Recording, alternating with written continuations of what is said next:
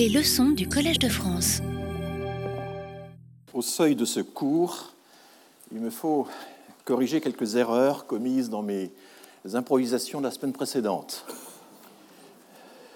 Donc je remercie les personnes de l'auditoire qui me les ont euh, obligeamment signalées. La première bévue concerne Alain Tarius. Il me pardonnera, j'espère, de. Je reviendrai. Il me pardonnera, j'espère, de l'avoir prénommé Claude, sans doute sous l'influence subconsciente du glaciologue Claude Lorius, connu pour ses, forages dans les couches profondes des glaciers. Il s'agit euh, bien d'Alain Tarius, qui a exploré lui aussi les formes souterraines de la migration internationale. Et autre erreur de ma part que je lui demande de bien vouloir excuser, je suis vraiment euh, au stade des excuses, ce n'est pas à l'université de Bordeaux, mais à l'université de Toulouse, de Toulouse-le-Mirail, que qu'Alain Tarius a été professeur de sociologie et d'anthropologie urbaine de 1993 à 2006. Alors, à quelque chose malheur est bon, je vais profiter de ces correctifs pour vous parler du travail d'Alain Tarius sur les migrations. C'est une œuvre copieuse, originale, à nul autre pareil, et c'est aussi une œuvre qui a le mérite de prêter à discussion. Et puis, je voulais aussi montrer que je lis évidemment les, auteurs français. J'ai beaucoup parlé d'auteurs étrangers américains. Les auteurs français ont considérablement travaillé et leur littérature, parce qu'elle n'était pas en anglais, disparaît des bibliographies internationales, ce qui est profondément injuste. Alors, euh, l'œuvre d'Alain Tarius date un peu désormais, puisque le travail de terrain a été accompli pour l'essentiel des années 80 aux années 2000, mais c'est un point secondaire, peu importe que les travaux euh, soient datés, du moment euh, qu'ils ont fait date, et du moment qu'on puisse comprendre à la fois pourquoi ils ont fait date et pourquoi ils sont datés. Donc, euh, quand je reviens sur les travaux d'un chercheur, ce n'est pas pour les noter, il serait outrecuidant de ma part de distribuer des points, mais c'est pour le lire aussi sérieusement que possible et remettre sa méthode et ses découvertes en perspective. Et nous essayons ici d'embrasser le spectre très large des théories de la migration. C'est un archipel euh, très vaste qu'il faut tenter de cartographier dans l'espoir d'y trouver notre chemin. Nous avons déjà en main la carte provisoire du comité Massé que je vous ai présentée dans les dernières séances. Souvenez-vous, voilà la liste des grandes théories identifiées par le comité Massé dans les années 93, liste qui fait référence. Mais nous avons déjà vu qu'il fallait la corriger. La nouvelle économie des migrations, notamment, n'est pas une terre séparée, elle se rattache au continent néoclassique avec ses différentes contrées. Toutes les îles n'ont pas la même taille ni la même hauteur, euh, mais chacune a sa place, et il me semble intéressant de euh, replacer les œuvres les plus significatives dans l'ensemble des multiples façons d'aborder la question migratoire. Et c'est ainsi, cette année du moins, que nous pourrons éclairer aussi le phénomène migratoire lui-même, bien sûr. Alors je vous invite à consulter la page d'Alain Tarius sur le site du laboratoire Migrinter de Poitiers. Migrinter, c'est l'une des deux grandes unités du CNRS qui travaille de longue date sur euh, les migrations, unité euh, mixte entre le CNRS et l'Université de Poitiers. Et donc, il suffit de taper Migrinter et Tarius sur, sur le moteur de recherche de votre choix, pas nécessairement Google, et euh, vous tomberez sur cette page. Dans son livre, un de ses livres les plus significatifs, c'est une œuvre très prolixe et qui se répète un peu comme les, comme les vers de Peggy. Euh, dans son livre sur la mondialisation par le bas, publié a plus de 15 ans, en 2002, Tarius a rendu compte du euh, très patient travail d'immersion que lui-même et ses équipes euh, ont effectué en suivant des circuits commerciaux organisés par les migrants entre les pays d'origine, les pays de destination et les pays de transit. Il s'agit euh, d'acheter, euh, de concentrer, de revendre euh, à une frange plutôt pauvre de la diaspora des marchandises hétéroclites, pièces de rechange, appareils électroménagers, produits alimentaires, vêtements, contrefaçons diverses. Et Tarius suit leur parcours au Maroc, euh, dans le sud de l'Espagne, à Barcelone, à Marseille, à Perpignan, et ces itinéraires sont jalonnés d'une série de dépôts, et Tarius suit tout ce petit commerce d'étape en étape, y compris et surtout évidemment dans les passages de frontières qui n'ont pas l'air de poser trop de problèmes aux, aux intéressés. Et ces intermédiaires euh, infatigables du commerce ethnique, Alintarius n'hésite pas à les qualifier de fourmis, parce que les colonnes de fourmis sont capables de traverser les murs en exploitant les moindres failles du système, les moindres fissures. Un autre de ses livres, d'ailleurs, porte ce titre, Les fourmis d'Europe. Et Tarius usera aussi euh, d'un terme plus élégant, euh, les transmigrants. En ces années 90, il pense encore que ces filières souterraines échappent aux griffes de la mafia comme aux tentatives d'infiltration des groupes islamistes. Il évoluera sur ce point puisqu'il consacrera ensuite plusieurs monographies aux migrations criminelles. Ça fait partie également de ces sujets. Mais en ces années 90, donc, il voit dans ces transmigrants les acteurs d'une mondialisation par le bas qui se joue euh, des obstacles posés par euh, les politiques migratoires, par les politiques euh, étatiques. Et la même thèse inspire l'un des derniers ouvrages de Tarius, La remontée des Suds. Alors voici euh, la mondialisation par le bas, avec une préface de Vieviorca, je vais vous en parler assez longuement. Mais il y a aussi la remontée des Suds, afghans et marocains en Europe méridionale. Alors, je vous lis cet extrait de la quatrième de couverture de la remontée des Suds, des circulations nationales bien connues, les migrations, évoluent aujourd'hui massivement vers des mobilités transnationales. Donc là, Darius essaie de se raccrocher évidemment à des théories plus, plus générales. Ces transmigrants réalisent, souvent pour des firmes multinationales, mais ce raccord n'est pas très clair, une part non négligeable de la mondialisation des échanges par le bas.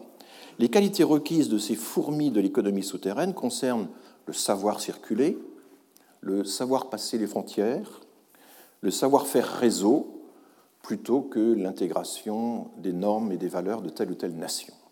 Et dès lors apparaissent en Europe et dans le monde des territoires originaux, je continue de vous citer la quatrième de couverture de ce livre, comme superposé au découpage politique contemporain, articulé aux villes qu'il commence à transformer et connecté aux principaux lieux des trafics criminels.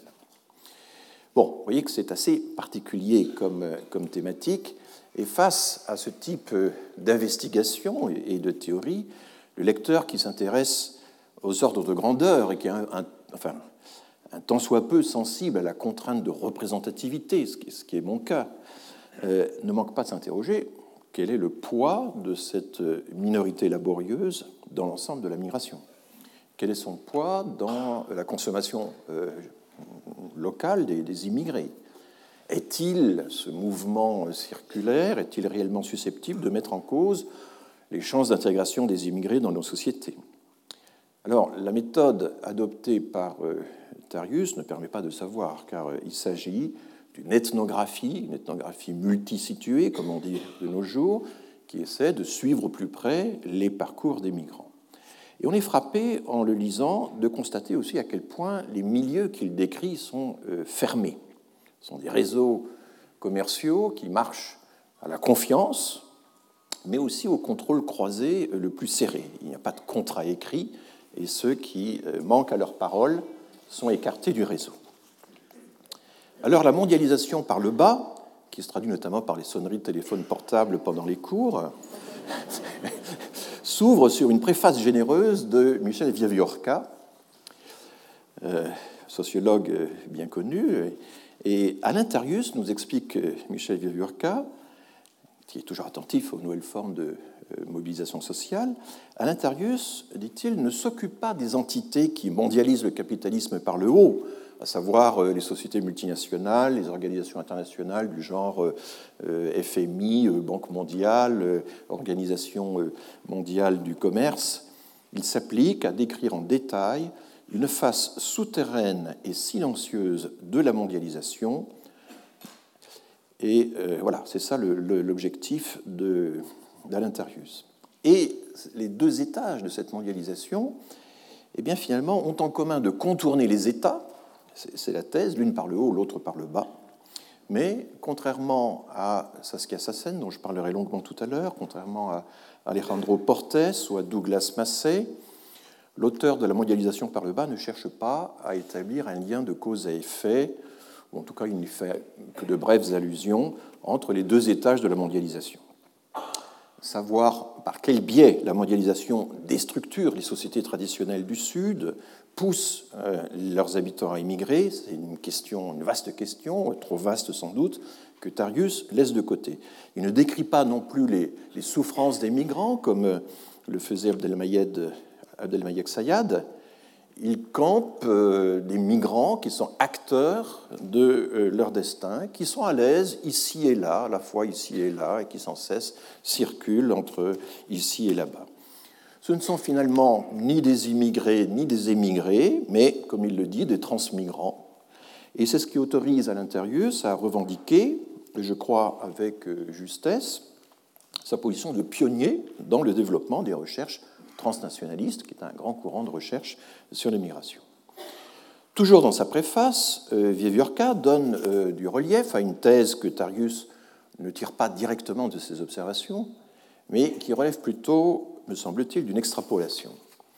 Les transmigrants sont, je cite, des jeunes des quartiers populaires pour qui le discours sur l'intégration est un leurre. Ils ne croient pas aux belles promesses portées par la devise de la République, et Vieviorca de conclure Mieux vaut, semble dire Alain Tarius, participer à la mondialisation par le bas que s'évertuer à s'intégrer dans une société d'exclusion qui est aussi une société fermée. Je euh, termine donc la citation de Vieviorca et résumant Tarius. En somme, cette nouvelle société nomade, c'est un des mots-clés euh, d'Alain Tarius, ne mettrait pas seulement au défi les frontières de l'État, mais aussi les valeurs de la République. Et vous vous souvenez donc de cet autre passage où Tarius explique que les fourmis de l'économie souterraine doivent savoir faire réseau, passer les frontières, plutôt que d'intégrer les normes et valeurs d'une autre nation. Alors, pour le dire franchement, euh, je ne suis pas convaincu par les multiples passages où euh, Tarius euh, célèbre dans les transmigrants les pionniers d'une forme de cosmopolitisme et de métissage qui pourrait préfigurer notre destin à tous. Dans les pratiques qu'il décrit avec un luxe de détails. Je verrais plutôt un nouvel avatar des formes anciennes de colportage à travers les frontières, comme euh, ils ont toujours euh, existé, ou ont beaucoup existé euh, au XIXe siècle, pour s'en tenir à des exemples français. C'est ce qu'on peut observer, on peut observer sur les routes transalpines, transpyrénéennes ou le long des côtes méditerranéennes. Et il suffit de regarder les choses avec euh, le recul de l'historien pour être évidemment davantage sensible aux continuités qu'aux ruptures, comme l'a rappelé euh, l'historienne des migrations Nancy Green dans un article critique sur le courant transnationaliste. Qu'y a-t-il euh, réellement de nouveau dans le va-et-vient du petit commerce ou du petit trafic frontalier En quoi se distingue-t-il ou se rapproche-t-il de ce que font les gens du voyage, par exemple? Et je rejoins tout à fait sur ce point le compte-rendu euh, critique euh, de la mondialisation par le bas qui a été publié à l'époque, en janvier 2004, par euh, Mustapha Arzoun. C'est le, talentueux responsable de la chronique des livres dans la revue Hommes et Migrations du Musée national de l'histoire de l'immigration. Et s'il est vrai qu'une fraction des migrants se livrent au commerce ethnique, à l'import-export de euh, moyenne portée, s'ils rendent ainsi des services aux diasporas, on ne saurait en conclure que la majorité des migrants renonceraient de la même façon à s'intégrer dans la société d'accueil sous prétexte qu'ils entretiennent des liens persistants avec la société d'origine. Et on a beau suivre euh, l'ethnographie euh, minutieuse des fourmis transmigrantes, rien ne permet de conclure que ce nouveau modèle de migration devrait remplacer un jour, ce qui est quand même la thèse avancée, le modèle classique d'une migration durablement installée et intégrée. Et comme euh, Mustafa Arzoun dans son compte-rendu, je suis sensible au fait que les réseaux d'échange observés par Tarius se signalent davantage par la clôture que par l'ouverture, et que les femmes notamment, et ça transparaît à, travers toute une série d'interviews, les femmes y jouent un rôle généralement subalterne. Alors, si les transmigrants nomades, toujours liés au pays d'origine, s'opposent aux immigrés sédentaires qui se contentent de cultiver des liens avec leur pays, mais s'intègrent au pays hôte, on pourrait symétriquement euh, ce que ne fait pas euh, Tarius, on pourrait symétriquement s'intéresser à une troisième catégorie de migrants, celle des femmes et des hommes qui délibérément ont coupé tout lien avec le pays d'origine, parce que leur projet migratoire était précisément euh, d'accomplir une migration de rupture ou d'émancipation. Ça, c'est quelque chose dont on parle très peu, mais qui existe également. Je m'étendrai donc le moment venu sur ce ressort très important de la migration, mais généralement négligé, et qu'il me suffit de dire pour l'instant que les, pratiques transnationales existent, c'est entendu, et on a maintenant des enquêtes qui les décrivent en détail, mais on ne voit pas pourquoi elles excluraient les autres formes de migration et deviendraient fatalement dominantes. À l'expérience, la migration internationale ne se réduit pas à la circulation, à la mobilité, comme on l'a beaucoup dit euh, ces 15 dernières années, elle débouche aussi, dans la majorité des cas, sur le peuplement. Pour fixer des idées, en gros, les deux tiers des migrants euh, se fixent, ont des enfants, et c'est ce qui fait que nous sommes dans une société où un quart, quasiment, de la population est soit immigré, soit enfant d'un ou deux immigrés. Donc c'est bien qu'une partie non négligeable, à peu près les deux tiers, de toute cette circulation ou mobilité internationale se dépose en quelque sorte euh, définitivement dans le pays d'accueil, même s'il peut encore y avoir, bien sûr, euh, des va-et-vient. Donc, euh, de la même façon, le transnationalisme donc, existe, mais il entre en concurrence avec ce qu'on pourrait appeler l'ex-nationalisme ou la migration plénière, comme on parle d'une adoption plénière par rapport à une adoption simple, c'est-à-dire qui coupe vraiment définitivement les liens avec la société d'origine. Donc la tâche de la, sociologie des migrations n'est pas de prophétiser euh, l'effacement d'un modèle de migration au profit d'un autre, et euh, encore moins de les juger à, l'aune d'une norme nationale. Je crois qu'une pluralité de modèles coexiste, et la vraie question de recherche, c'est de savoir dans quelle proportion, pour quelles raisons, comment on peut passer éventuellement d'un modèle à l'autre, au niveau individuel, au cours de l'existence et tout cela avec quelles incidences sur les sociétés euh, d'origine et les sociétés de destination. Et donc cette analyse étant faite, euh, nous sommes mieux armés, je pense, pour saisir l'originalité et la portée de la profession de foi qu'Alain a publié sur le site du laboratoire migrataire. Alors je vous en cite quelques extraits. Orientation de mes recherches, euh, sociologue et anthropologue d'inspiration compréhensive et phénoménologique, donc c'est l'idée qu'il n'y a pas euh, expliquer les comportements par euh, des analyses statistiques qui rapporteraient les comportements à des données objectives. Il s'inspire d'une sociologie à la Max Weber, compréhensif et phénoménologique, c'est un peu cela que ça veut dire.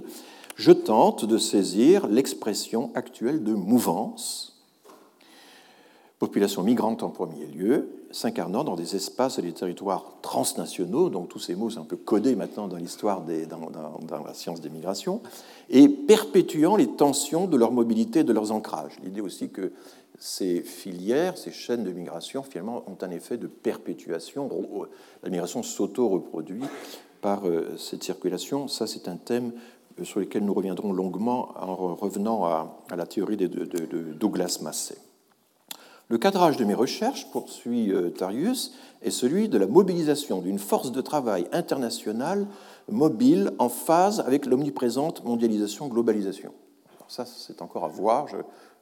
Cette connexion-là ne me paraît pas du tout euh, euh, ressortir de ces observations. Les mots-clés de mes recherches, mobilité, migration, frontières, cosmopolitisme, les collectifs que je prends à témoin sont formés de migrants, riches ou pauvres, ethniques ou non, officiels ou souterrains, transitant des produits d'usage licites ou illicites. Et puis, ça se poursuit encore un peu. Mes investigations visent surtout à comprendre, alors je ne cite que des extraits, hein, les changements intervenus chez les migrants dans l'espace-temps du parcours migratoire, le transmigrant, souvent décrit comme ethnique à son départ, découvre l'altérité lors de nouvelles proximités affectives, de collaborations professionnelles, à l'occasion des passages de frontières des étapes urbaines. Je m'applique à construire des notions nouvelles à même de permettre la description de ces mouvements, paradigme méthodologique de la mobilité 1988, ce qui évidemment revient à dire qu'il était un des pionniers à parler de la mobilité, thème qui ensuite s'est répandu, euh, enfin, a été extrêmement valorisé dans la recherche anglophone. et d'en saisir les empreintes dans les processus de mondialisation, territoire circulatoire, et il se réfère à un livre de 1991. Alors, cette profession de foi, elle soulève un, problème classique euh, dans les sciences sociales, dans les sciences d'observation intensive, comme euh, l'anthropologie, euh, l'ethnologie, la sociographie. Il faut, d'un côté, décrire le travail de terrain, il faut situer les lieux et les moments de ce travail, qui sont forcément limités, mais de l'autre, il faut tenter de raccorder ce terrain à une problématique plus large, à une théorie générale. Euh, c'est un peu la question de Jules Verne dans L'île mystérieuse, île ou continent Mon terrain n'est-il qu'une île parmi d'autres, où j'ai échoué un peu par hasard, ou bien est-ce l'amorce d'un continent? Puis-je donner à mes observations de terrain une portée plus générale, un caractère de nécessité? Et l'anthropologue, évidemment, se résigne difficilement à n'apporter qu'une petite pièce dans le puzzle général de l'anthropologie qui est maintenant euh, de taille mondiale. Le grand puzzle de la recherche, il est maintenant établi à l'échelle mondiale. Alors, j'ai eu l'occasion d'en apercevoir à l'époque, je faisais ma thèse d'État sur euh, l'histoire des systèmes de parenté ou l'histoire de la formalisation des systèmes de parenté. J'ai lu quelques centaines de monographies ethnologiques qui concernaient tous les continents. Et c'était impressionnant de voir les efforts désespérés et quelquefois réussis de certains auteurs pour faire de leur île un continent pour monter en généralité, comme on dit maintenant, à partir d'une base empirique qui est forcément très réduite. Quand le terrain des anthropologues se situait encore dans les pays du Sud, c'était un, redoutable défi de montrer que les observations menées sur un terrain très singulier, telle île du Pacifique, telle tribu australienne, tel royaume d'Afrique subsaharienne, tel sous-caste de l'Inde du Sud, tel peuple des basses terres amazoniennes, etc., pouvait déboucher sur la création d'un nouveau paradigme dans les études de parenté. Comment extraire euh, l'universel du singulier? En quoi les Aranda, les Pramalai-Kallar, les sociétés des Samoa, euh, l'île de Yap, les Barouya, les Samo de Haute-Volta, les Yanomami, les Achuar et bien d'autres groupes humains, en quoi peuvent-ils nous intéresser? Et c'est le privilège des grands ethnologues, évidemment, d'établir cette connexion en montrant de quelle façon le cas particulier complète, euh, dérange euh, ou bouleverse la typologie possible des formes sociales. En l'occurrence, c'était euh, les systèmes de parenté.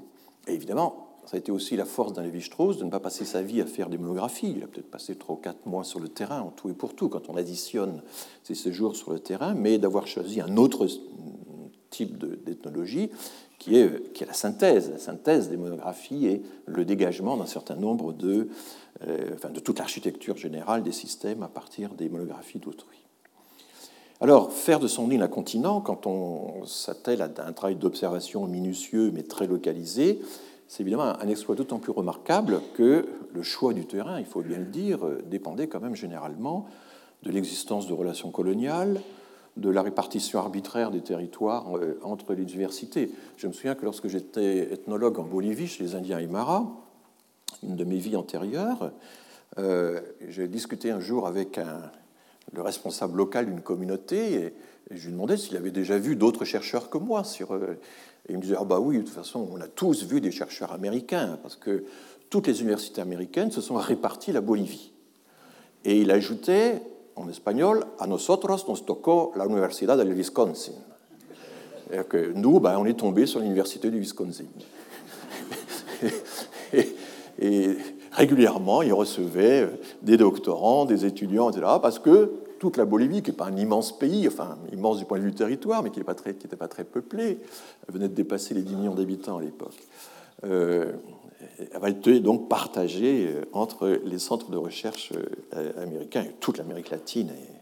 Mais c'est pareil pour les ONG aussi. Hein. Vous avez, euh, Donc, évidemment, cette, cette connexion, enfin, l'idée que c'est par hasard que, ou c'est parce qu'il y a un partage comme ça du territoire entre les universités ou entre les anciennes métropoles que je me retrouve sur tel ou tel terrain, mais j'arrive, malgré cette contingence, à en faire euh, à en tirer des conclusions générales euh, qui vont bouleverser la discipline. Alors, euh, je termine là-dessus. Hommage donc au formidable travail de terrain accompli naguère par Alain Tarius, sur les circuits commerciaux de la transmigration, mais forte réserve par rapport à la tentation de l'ériger en un modèle de portée générale qui aurait vocation à anticiper ce que pourrait être, ou même ce que devrait être, le, le nouveau modèle dominant d'émigration. C'est une de mes devises pour la recherche en général, ni prédiction ni prédication.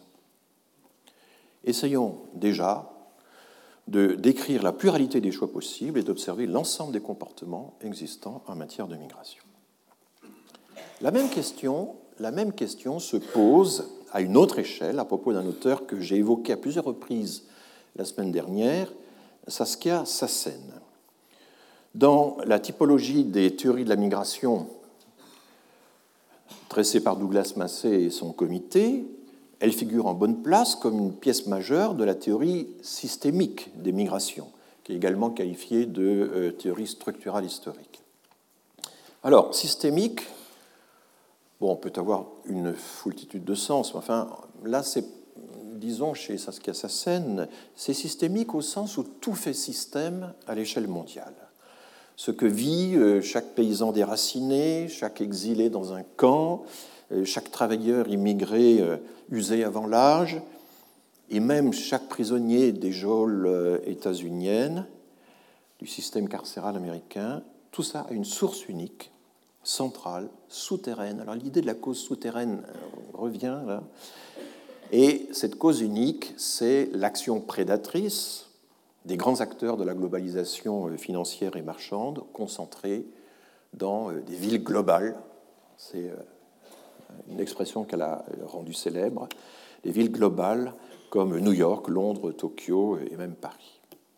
La thèse est radicale, elle a connu, elle connaît encore un succès phénoménal. Les productions de Saskia Sassen euh, cumulent un nombre prodigieux de citations dans Google Scholar.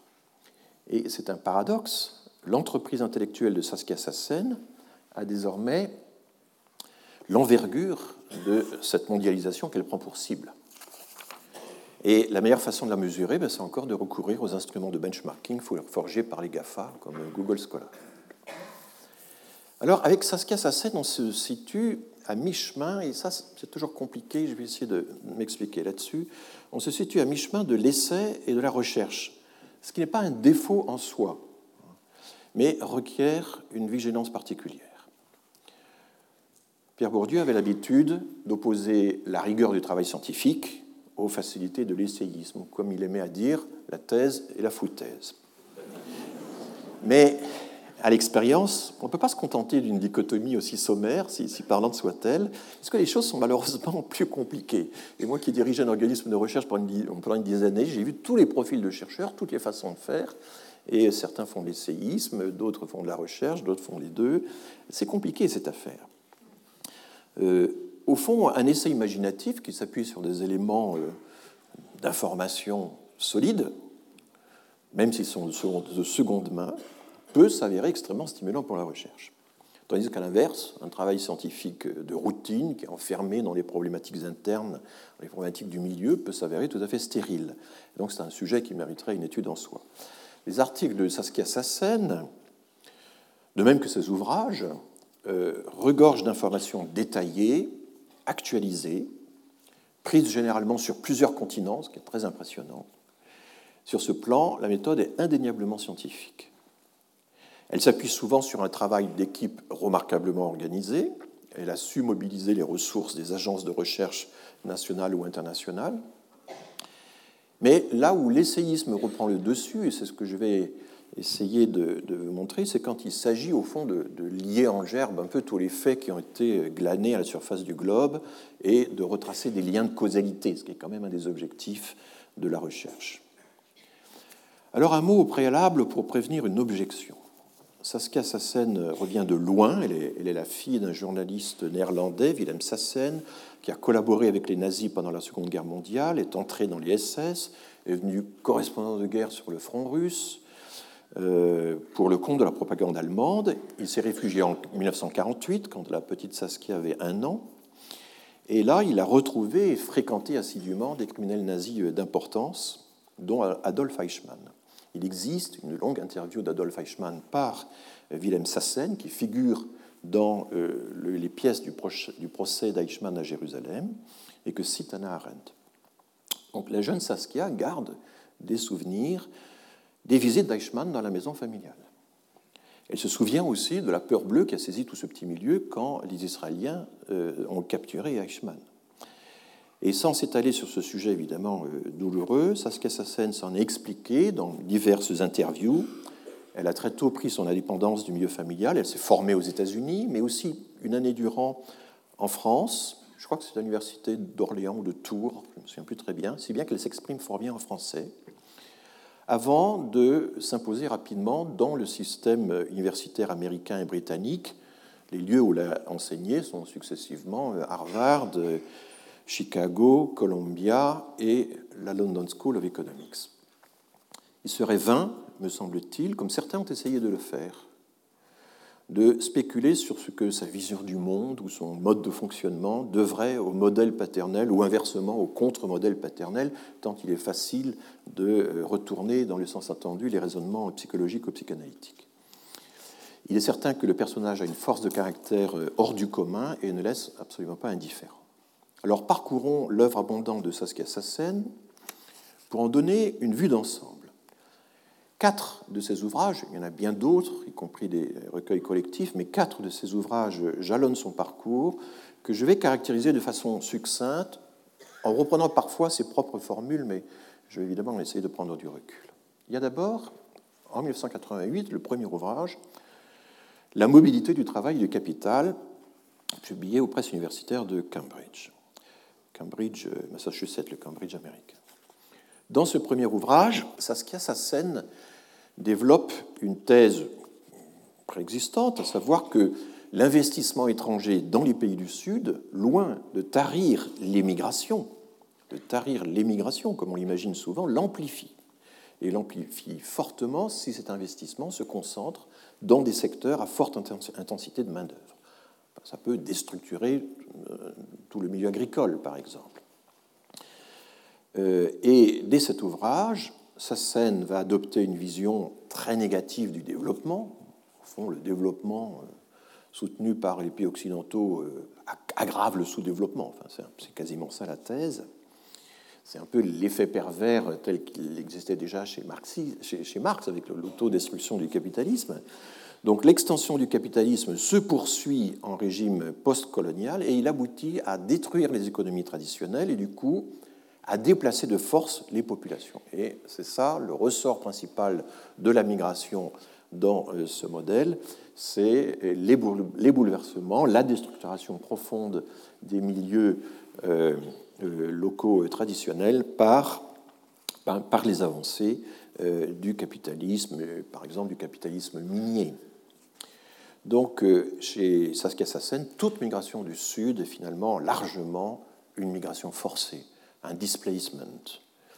L'idée euh, sera poussée plus tard à l'extrême, on le verra tout à l'heure, euh, lorsqu'elle euh, parlera finalement d'un vaste mouvement d'expulsion. Le deuxième ouvrage, qui a eu un succès phénoménal, qui a valu à Saskia Sassen d'être invité dans les grandes villes du monde entier, c'est la ville globale, ou la ville mondiale.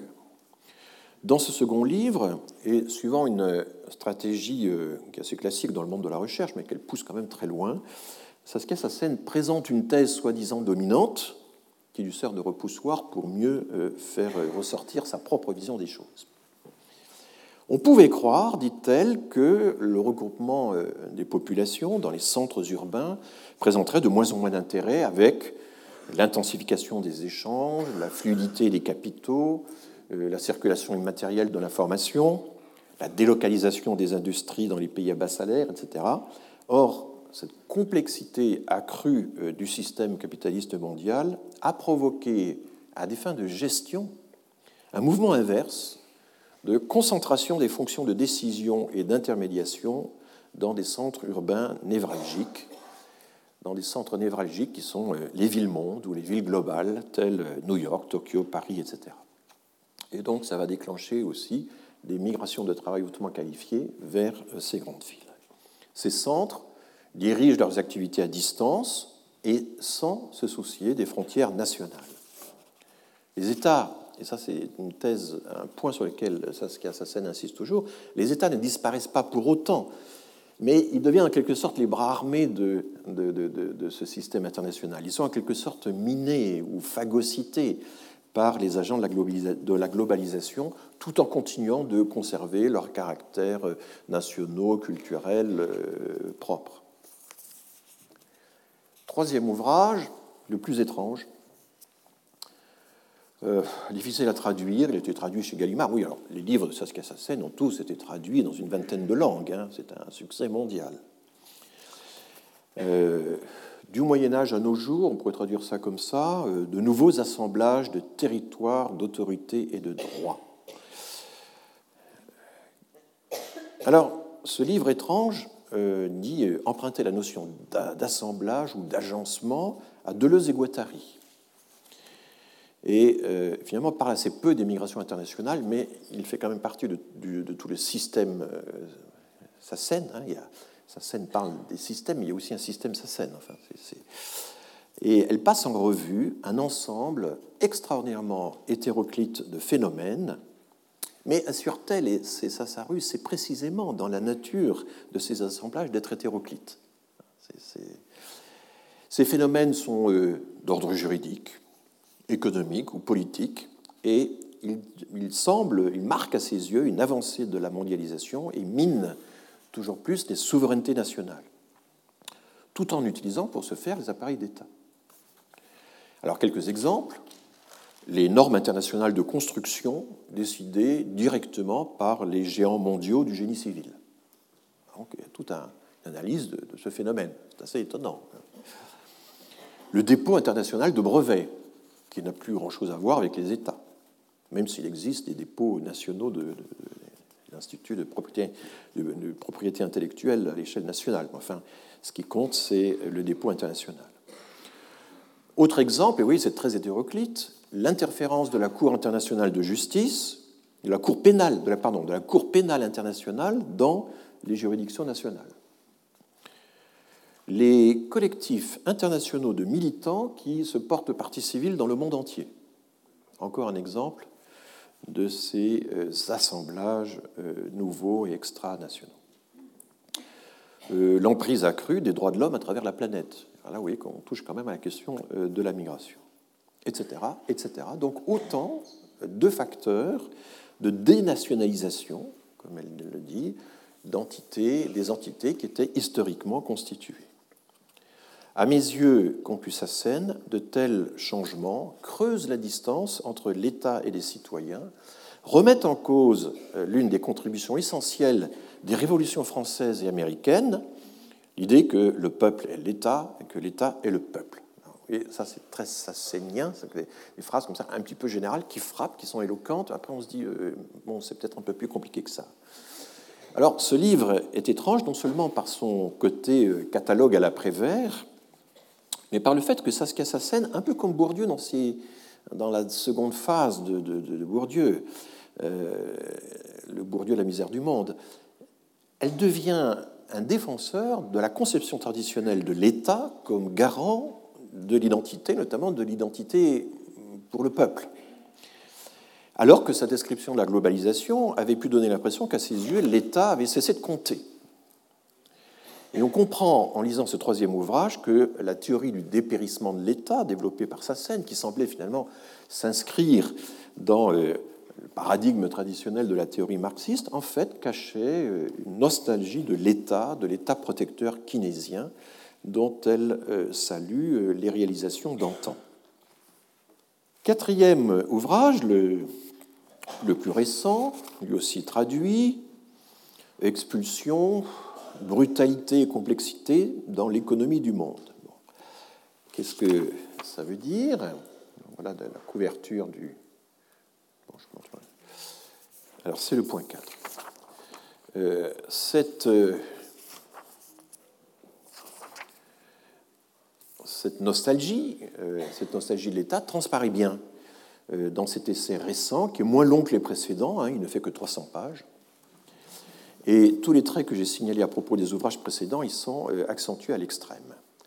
Des années 40 aux années 70, soutient sa scène, le système, entendez le système capitaliste mondial, incorporait le maximum de gens au, sein des États, mais pour en faire des consommateurs. Cette logique keynésienne n'était pas philanthropique. Le système devait absorber des consommateurs pour assurer euh, la production de masse, la consommation de masse, la construction massive de logements, etc.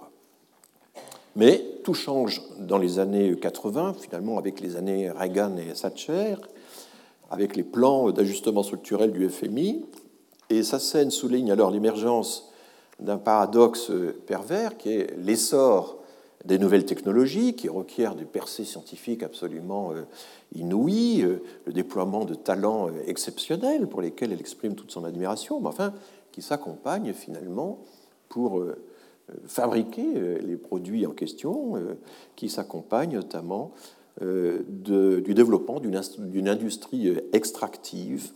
Extraction, c'est un mot très fort chez elle, de, évidemment polysémique, industrie extractive par exemple de, métaux rares qui, accaparent les terres, notamment euh, en Afrique, en Afrique subsaharienne, qui ravagent les territoires périphériques du pays du Sud, avec à la clé l'expulsion brutale de populations entières. Et c'est l'exemple mis en exergue par sa scène euh, à partir de là, elle généralise le propos. À mesure que l'activité prédatrice des multinationales étend son emprise sur les nations périphériques, mais aussi sur les zones périphériques des pays du Nord, dans une sorte de seconde colonisation, à la fois externe et interne, eh bien, à mesure, que tout ceci se, développe, se déploie, le monde euh, se complique, c'est le titre de l'ouvrage, et se brutalise. Et euh, sa scène parle d'expulsion systémique, systemic expulsions. Elle revendique, ça c'est le style de, sa scène est assez particulier. Elle revendique l'usage d'une théorie, d'une rhétorique brutale pour parler des choses brutales. Hein. Euh, par exemple, pour décrire une réalité brutale, il faut mettre au rencard, dit-elle, les concepts d'exclusion sociale de pauvreté, d'inégalité, de discrimination que les chercheurs se sont appliqués à théoriser depuis des décennies. Ce sont des concepts devenus euh, trop convenus, euh, trop mous, trop tendres. Il faut déthéoriser tout cela. C'est un thème important chez Saskia Sassen, to detheorize, et pour le rethéoriser d'une toute autre manière. Et l'écriture de Sassen, c'est vraiment très, très étrange, elle, elle, fonctionne un peu à la façon de l'innovation selon Schumpeter, c'est-à-dire la destruction créatrice. J'avance d'ouvrage en ouvrage, et finalement, euh, mon, innovation conceptuelle va détruire les concepts pour en créer d'autres. une espèce de, de, violence euh, euh, que le capitalisme, d'une certaine manière, réclame lui-même, mais pas dans l'ordre rhétorique, dans, dans la pratique.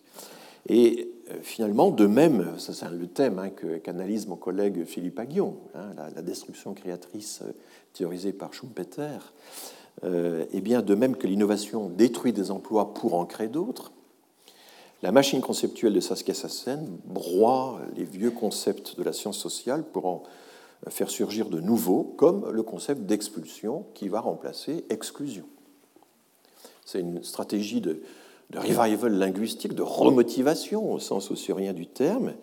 Et sa scène se justifie en expliquant que l'exclusion, bah, c'est encore un, déplacement à l'intérieur du système, alors que l'expulsion, c'est un déplacement qui vous rejette hors du système.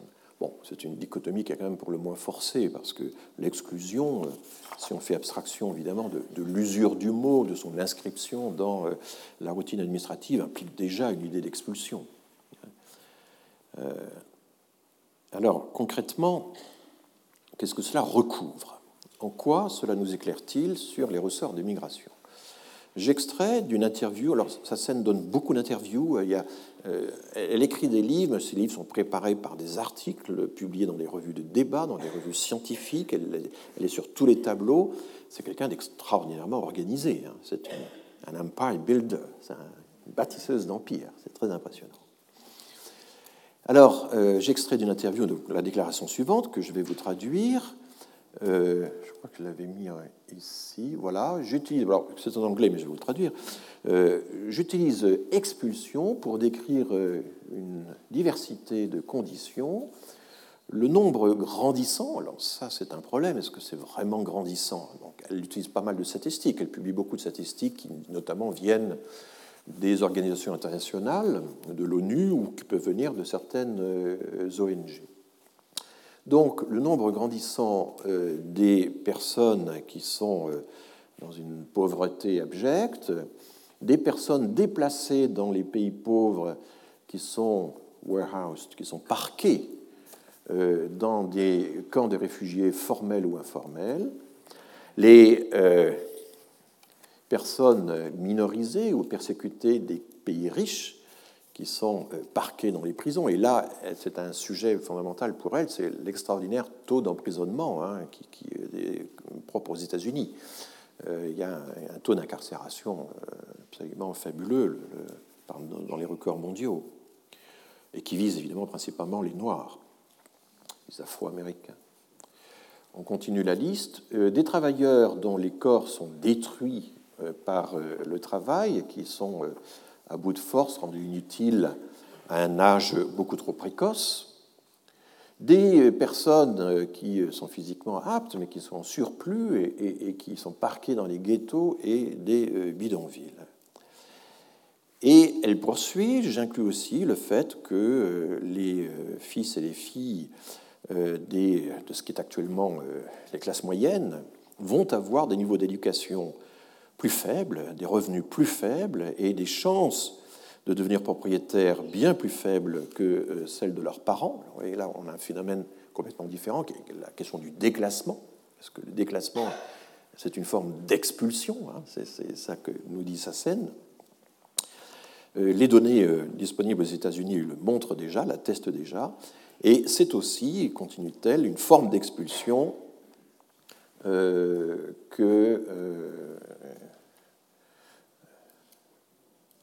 et ceci, oui, c'est également une expulsion euh, que le fait que ces projets ou ces promesses de classe moyenne, finalement, sont déjoués dans, par rapport à ce que les décennies keynésiennes avaient promis. Donc, alors dans un article de revue intitulé Expelled, donc expulsé, Humans in Capitalism's Deepening Crisis, la crise qui s'approfondit, euh, les, humains ou l'humanité euh, dans la crise du capitalisme qui ne cesse de s'accentuer, bon, ce sont toujours des termes très, très généraux, elle explique que ce catalogue d'expulsion fait sens. Je considère que ce phénomène d'expulsion massive renvoie en fait, is actually signaling, euh, l'idée qu'il y a une lecture un peu symptomale à faire, renvoie en fait à une transformation systémique plus profonde, qui est documentée en pièces détachées, in bits and pieces, dans de nombreuses études spécialisées, mais dont on omet de raconter qu'il s'agit en fait d'une dynamique globale, globale au sens français du terme, an overarching euh, dynamic, qui nous emporte dans une nouvelle phase du capitalisme mondial. Donc vous voyez une série de choses disjointes en pièces détachées, mais qu'elle va réunir par euh, la référence à une dynamique globale. Le 6 février 2015, euh, Saskia Sassen était interrogée euh, dans le quotidien Libération par Cécile Doma sur son livre Expulsion, et elle donne les exemples suivants. Alors, Saskia Sassen, donc, je vous le disais, est tout à fait capable de donner des interviews en français. En Occident, l'exemple courant est celui des travailleurs à faible revenu et des chômeurs qui perdent protection sociale et allocation chômage. Aux États-Unis, 14, là elle fait référence à la crise de subprimes, 14 millions de ménages ont été chassés de leur maison après la crise de 2008. Les crédits d'accession à la propriété avaient été, avaient été transformés en produits financiers à haut risque. Ce sont aussi les millions d'agriculteurs expulsés de leurs terres en raison d'un fort mouvement spéculatif plus de 200 millions d'hectares ont été euh, acquis, par des investisseurs ou des gouvernements étrangers depuis 2006. Alors ça, c'est une donnée statistique en fait euh, mondiale et une grande partie des données qui sont présentées ici, euh, dont qu'elle évoque ici, concernent l'Afrique, l'Afrique subsaharienne. Donc, d'une certaine manière, poursuit Sasken, toujours dans la même interview, la Grèce est emblématique de cette dynamique. Dans leur brutalité simple, les plans d'austérité imposés par les institutions internationales expulsent de façon massive et rapide les classes moyennes, modestes ou pas, de leurs emplois, euh, des services médicaux ou sociaux, et plus largement de leurs foyers. Euh, alors, ce serait intéressant de savoir ce qu'elle pense, par exemple, des expulsions euh, qu'on peut observer au Venezuela actuellement. Le programme d'austérité de l'Union européenne, dit-elle, a forcé les États à vendre sur le marché international et à bas prix une grande proportion de bâtiments nationaux qui avaient de la valeur. C'est encore un tout autre sujet. C'est le patrimoine national qui est vendu, euh, approprié par les, privatisé par, par les États. C'est une forme de nettoyage économique. Alors la journaliste s'étonne et objecte, enfin, est-ce que ce n'est pas une liste à l'après-vert hein, C'est l'expression qu'utilise la journaliste. Derrière la diversité de ces cas, y a-t-il une logique commune? C'est la question de la journaliste, qui est une bonne question. Réponse, il y a une logique commune, mais elle est encore conceptuelle et souterraine. Aujourd'hui sont à l'œuvre ce que j'appelle des formations prédatrices. Il ne s'agit plus de dire que des personnes très riches s'arrogent fortune et pouvoir. Nous avons plutôt affaire à des entités qui comprennent aussi bien des éléments humains que non humains, comme les logiciels de la finance. Alors là, il y a une inspiration très claire qu'elle reconnaît de, euh, de la tour. Ces formations sont des assemblages d'agents économiques puissants, de marchés, de technologies et de gouvernements. Ce ne sont plus simplement des individus des entreprises les plus riches ou des gouvernements les plus puissants. Et alors, la journaliste insiste, mais vous poussez même votre raisonnement jusqu'à inclure les réfugiés et, et les prisonniers. Sa réponse, les Nations Unies totalisent 60 millions de réfugiés ou de déplacés à travers la planète. Tous ceux qui sont exclus sont-ils si différents? Il y a une sorte de symétrie entre ces individus et ceux qui sont, par exemple, emprisonnés aux États-Unis. Aujourd'hui, un Américain sur 100 est incarcéré, ce qui représente 7 millions de personnes, avec tous ceux en liberté conditionnelle. Ils sont commis hors du monde. Plus généralement, les expulsions créent de nouveaux territoires, invisibles dans leur matérialité. Ce sont comme des terres mortes. Alors, dans ce livre, il y a tout un chapitre qui est très écologique. Hein. elle, s'intéresse de plus en plus à la question écologique qui s'appelle Terre morte et mer morte, sur les ravages donc, de la surexploitation des terres. Les plus pauvres sont rejetés dans un autre espace. Leur condition est devenue si banale qu'on ne la voit plus. Ces processus ont lieu partout, dans les pays du Sud, comme aux États-Unis et désormais en Europe.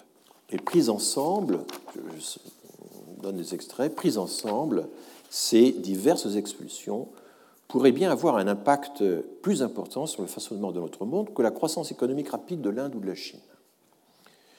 Ces forces destructrices ne sont pas forcément toutes interconnectées. En fait, il faut plutôt les envisager comme traversant nos bornes conceptuelles, dépassant nos repères habituels et historiques. Alors là, c'est assez subtil, c'est assez rusé. Bon, toutes ces choses en pièces détachées oui, ont une cause unique, mais en même temps ne sont pas vraiment raccordées. Je ne peux pas prouver la causalité qui relie tout ça. Et euh, il y a eu dans des revues américaines euh, des discussions très précises de cet argument-là, mais, qu'en est-il finalement de la euh, causalité, de l'imputation de causalité dans les écrits de Saskia Sassen? Alors ça, ça, me fait toujours penser à ce sont les, les les, philosophe antique qui avait dit des choses tout à fait intéressantes. Il y a plusieurs façons d'expliquer les choses. On peut expliquer euh, l'apparent par l'apparent, euh, l'apparent par le non-apparent, le non-apparent par le non-apparent, etc. Enfin, toute la combinaison est possible. Et donc là, on a des exemples où on, explique le visible, mais par l'invisible, hein, par euh, le souterrain, par le, par le cachet. Et on n'a même pas besoin d'expliquer en quoi c'est vraiment interconnecté, parce que la difficulté qu'on a à interconnecter tout ça, eh c'est une difficulté conceptuelle qu'il faut euh, accepter en tant que tel. Ça fait partie, en quelque sorte, du mystère que les connexions entre tous ces éléments restent mystérieuses. Alors vous voyez que là, évidemment, la théorie se protège parce que c'est impossible à réfuter. C'est impossible à valider ou impossible à réfuter. Et c'est quand même tout le problème de cette théorie extrêmement générale qui euh, euh, s'en prennent comme ça à des, entités qui ne sont même pas, c'est pas complotiste au sens je ne sais pas, du Front National qui va aussi, ou du Rassemblement National qui va aussi euh, euh, s'en prendre, s'en prendre au, grand, au capitalisme mondial, finalement. Là, on explique même que ce système a un côté impersonnel, objectif, et que les personnes, finalement, comptent assez peu par rapport au dispositif. Et c'est assez, ça ressemble pas mal, effectivement, au structuralisme euh, très objectivant euh, euh, des, années 60. Et le fait de citer Deleuze et Guattari sur les arrangements est, assez révélateur, me semble-t-il. Alors tout ceci m'inspire deux exemples de, remarques. Voilà encore un article que j'évoquais tout à l'heure. Il y a nous un précédent en France qui est l'émergence du mot exclusion dans le vocabulaire administratif dans les années 70. En 1974, et certains d'entre vous s'en souviennent, René Lenoir, un, haut fonctionnaire qui avait l'oreille de Valéry Giscard d'Estaing, publie un essai qui va devenir euh, rapidement un best-seller, Les exclus, un Français sur dix. on est juste à la charnière. Hein, la guerre du Kippour, euh, la crise du pétrole, etc. Enfin, on est dans cette période charnière où la France va euh, basculer dans un autre régime économique. Et le Noir, d'ailleurs, quelques mois après la parution de ce livre, le grand écho qu'il a rencontré, le Noir euh, a été nommé secrétaire d'État à l'action sociale par Valéry Giscard d'Estaing. Et son livre, qui s'achevait sur l'annexe statistique, était un catalogue à l'après-vert. Je reprends de nouveau cette expression que les Français aiment bien. On le retrouvait pêle-mêle, et je cite, les personnes âgées sans ressources, les handicapés physiques, les handicapés mentaux, les aliénés, les mineurs en danger ou délinquants, euh, les drogués, les résidents en logement insalubre, les suicidaires, les alcooliques, les délinquants adultes, il n'y a pas que de la délinquance euh, juvénile, il y a aussi la délinquance sénile, ça peut arriver, les marginaux sociaux, bref, il y a aussi les blessés graves de la route, parce qu'on discutait beaucoup à cette époque de la limitation de vitesse, qui a changé à plusieurs reprises dans les années 70. Donc, vous voyez, tout ceci est rassemblé dans l'annexe statistique de Lenoir, et on arrive à euh, des millions et des millions de personnes, euh, un Français sur dix. C'est à cette époque qu'apparaît en France, dans le vocabulaire des politiques publiques, les notions d'exclusion et d'exclus, de lutte contre l'exclusion sociale, qui sont aujourd'hui tout à fait banales, hein, qui sont complètement entrées dans, notre vocabulaire. Mais je me rappelle que dans les réunions européennes, par exemple, euh, les chercheurs et les fonctionnaires britanniques résistaient farouchement à l'emploi du mot exclusion. Ils jugeaient cette notion beaucoup trop euh, intentionnelle, euh, trop complotiste finalement, comme on ne disait pas encore à l'époque comme si la pauvreté était, euh, la privation était l'effet d'une volonté délibérée d'exclusion. Quelques années plus tard, les Anglais sont devenus de très grands promoteurs de la notion de social exclusion. Ils l'ont même complété par son pendant, qui est la social inclusion, euh, qui a eu moins de succès en France. Pourquoi? Parce qu'en France, nous avons intégration, et, qui a en quelque sorte empêché, qui a fait concurrence au mot, à l'expression social inclusion. là, j'ai une anecdote euh, quand j'ai travaillé à l'INSEE en 1980-1981, nous n'avions pas le droit, et ça vous donne une idée de la façon dont le langage est quand même formaté dans, les institutions, nous n'avions pas le droit d'utiliser le mot pauvreté.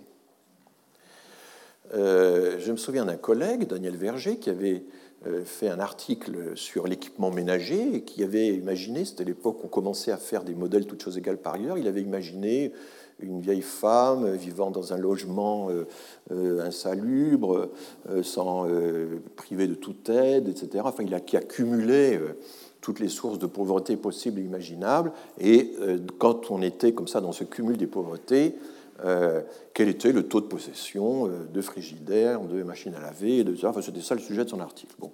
Et le directeur général, des, le directeur de la statistique sociale à l'époque, Jacques de Saby, que certaines personnes que j'aperçois ici ont bien connu, avait mis en marge de ce texte géniard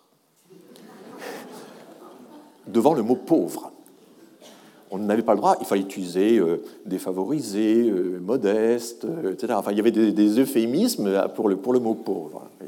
Donc, Arrive le rapport Lenoir, arrive bah, toute la cogitation du Conseil national de l'information statistique qui dit eh, PEP, il faut vraiment étudier la pauvreté, ça devient vraiment un sujet fondamental. Et entre parenthèses, c'est une des raisons pour lesquelles on a peu étudié l'immigration au début des années 80, c'est qu'on était très occupé à étudier la pauvreté. C'est une chose importante à, rappeler au passage. Mais quelques années plus tard, euh, je ne sais plus quand exactement, mais l'INSEE a publié un, numéro triple de sa revue Économie et statistique, entièrement consacré à la pauvreté, où il y avait 200 fois à peu près le mot pauvreté, euh, expliquant euh, toutes les différentes manières de la calculer, montrant à quel point économistes et sociologues pouvaient collaborer dans ce domaine, etc. Et donc ça, c'est très intéressant quand même de, de regarder comment évoluent les mots dans les institutions. Hein. Ce n'est pas l'usage euh, commun qui, fait ces choses-là. Il y a des événements qu'il faut suivre. il y a un exemple que j'ai déjà cité, c'est comment, à une certaine époque, on parle de pays sous-développés, puis on dit euh, tiers-monde, et puis on va dire pays en développement, etc. Euh, il y a quelques auteurs phares qui contribuent à, lancer des formules, mais enfin, ce sont les organisations internationales ou les grandes institutions qui, essentiellement, légitime, à soi, euh, propage euh, ces, euh, ces vocabulaires. Et qualifier tout ça de politiquement correct, bon, c'est un peu simple. C'est quand même un phénomène plus compliqué que ça. Il y a aussi, dans certaines de ces modifications de vocabulaire, ben, l'idée qu'il oui, qu'il faut affronter les choses. On va désormais parler de la pauvreté où euh, il y a l'idée d'un respect. Tiers-monde, c'est quand même plus respectueux que sous-développement, c'est une variable à prendre en compte, etc. Donc il faut évidemment euh, analyser tout ça autrement que simplement en parlant du, politiquement fustigeant les politiquement correct. Euh, et je me rappelle, toujours sur l'exemple d'exclusion, que lorsque l'administration française, donc sous la présidence de Giscard d'Estaing, a commencé à mettre en œuvre des programmes de lutte contre l'exclusion, eh la revue de Pierre Bourdieu, Acte de la recherche en sciences sociales, a publié en 1978 un article tout à fait ravageur de Janine Verdès-Leroux qui dénonçait le caractère totalement hétéroclite des phénomènes réunis sous le chapeau de l'exclusion. Alors, le mot expulsion, qui est promu par Saskia Sassen, va-t-il connaître le même fabuleux destin que celui de l'exclusion? Aurons-nous un jour en France et en Europe des programmes officiels de lutte contre les expulsions, comme on a des programmes de lutte contre euh, l'exclusion?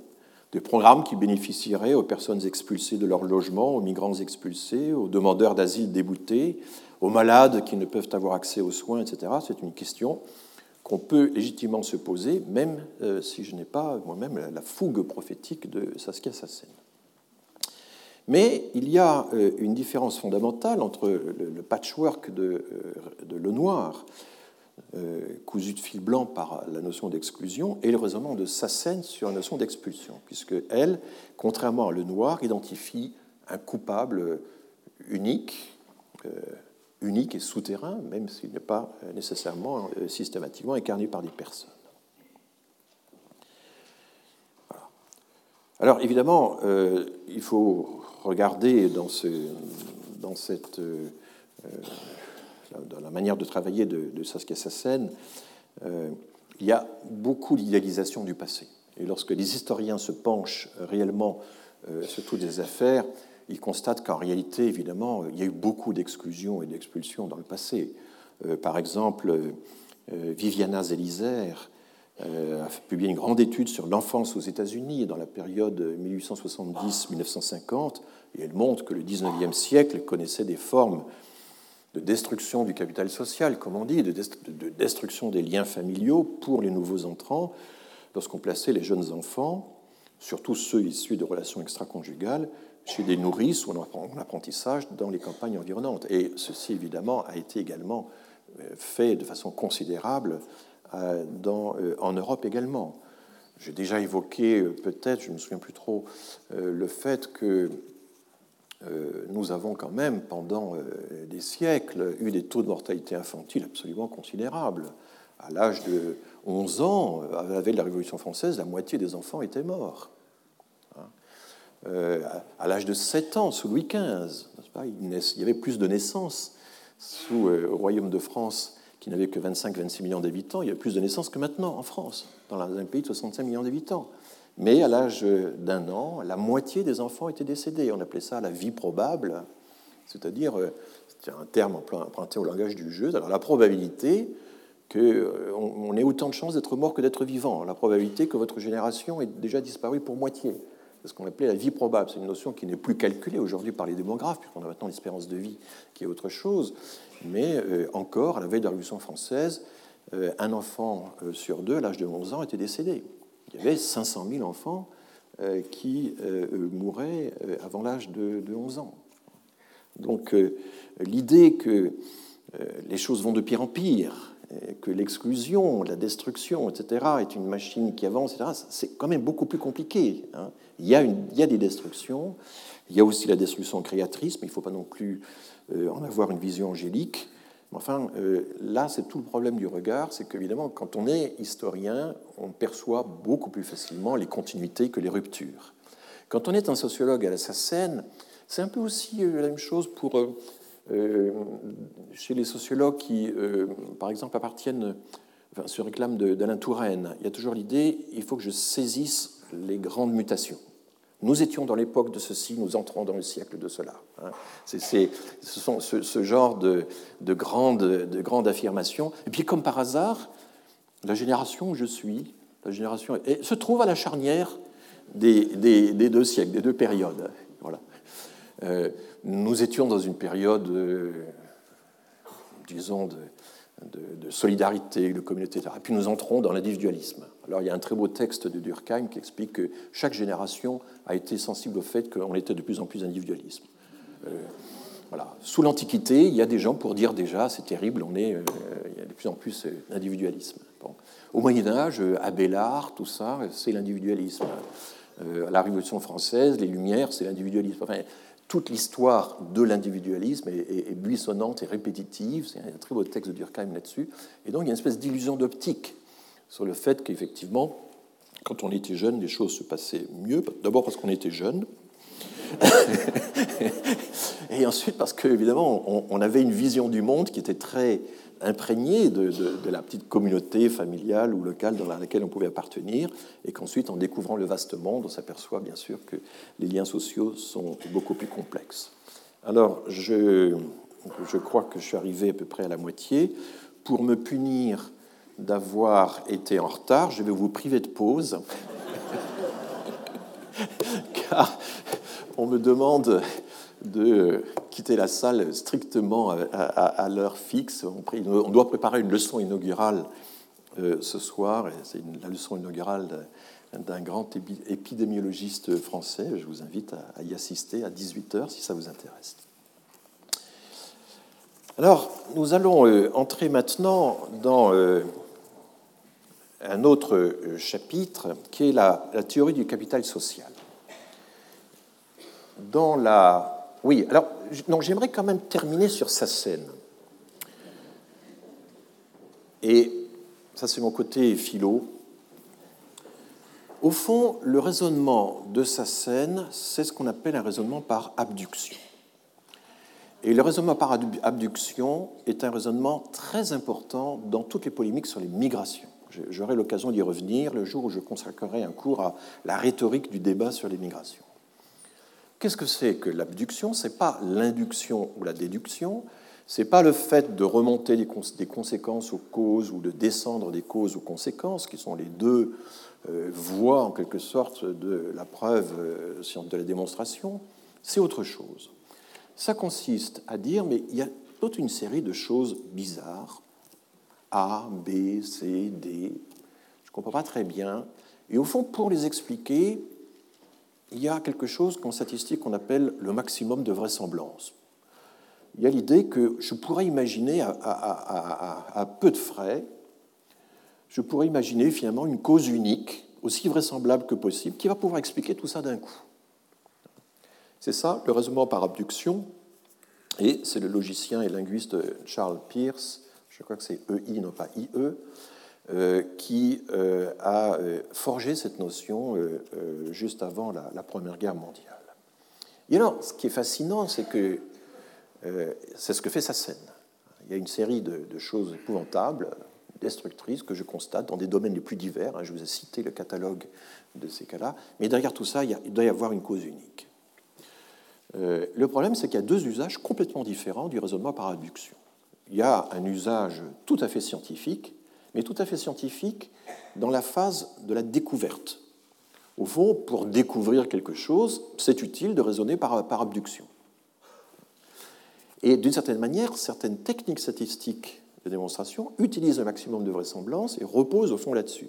Mais le problème euh, du raisonnement scientifique, c'est qu'ensuite, il faut vérifier les causalités. Il faut vérifier que ces causalités euh, sont significatives, que les contre-épreuves, les contre-exemples euh, ne marcheraient pas tout aussi bien, etc.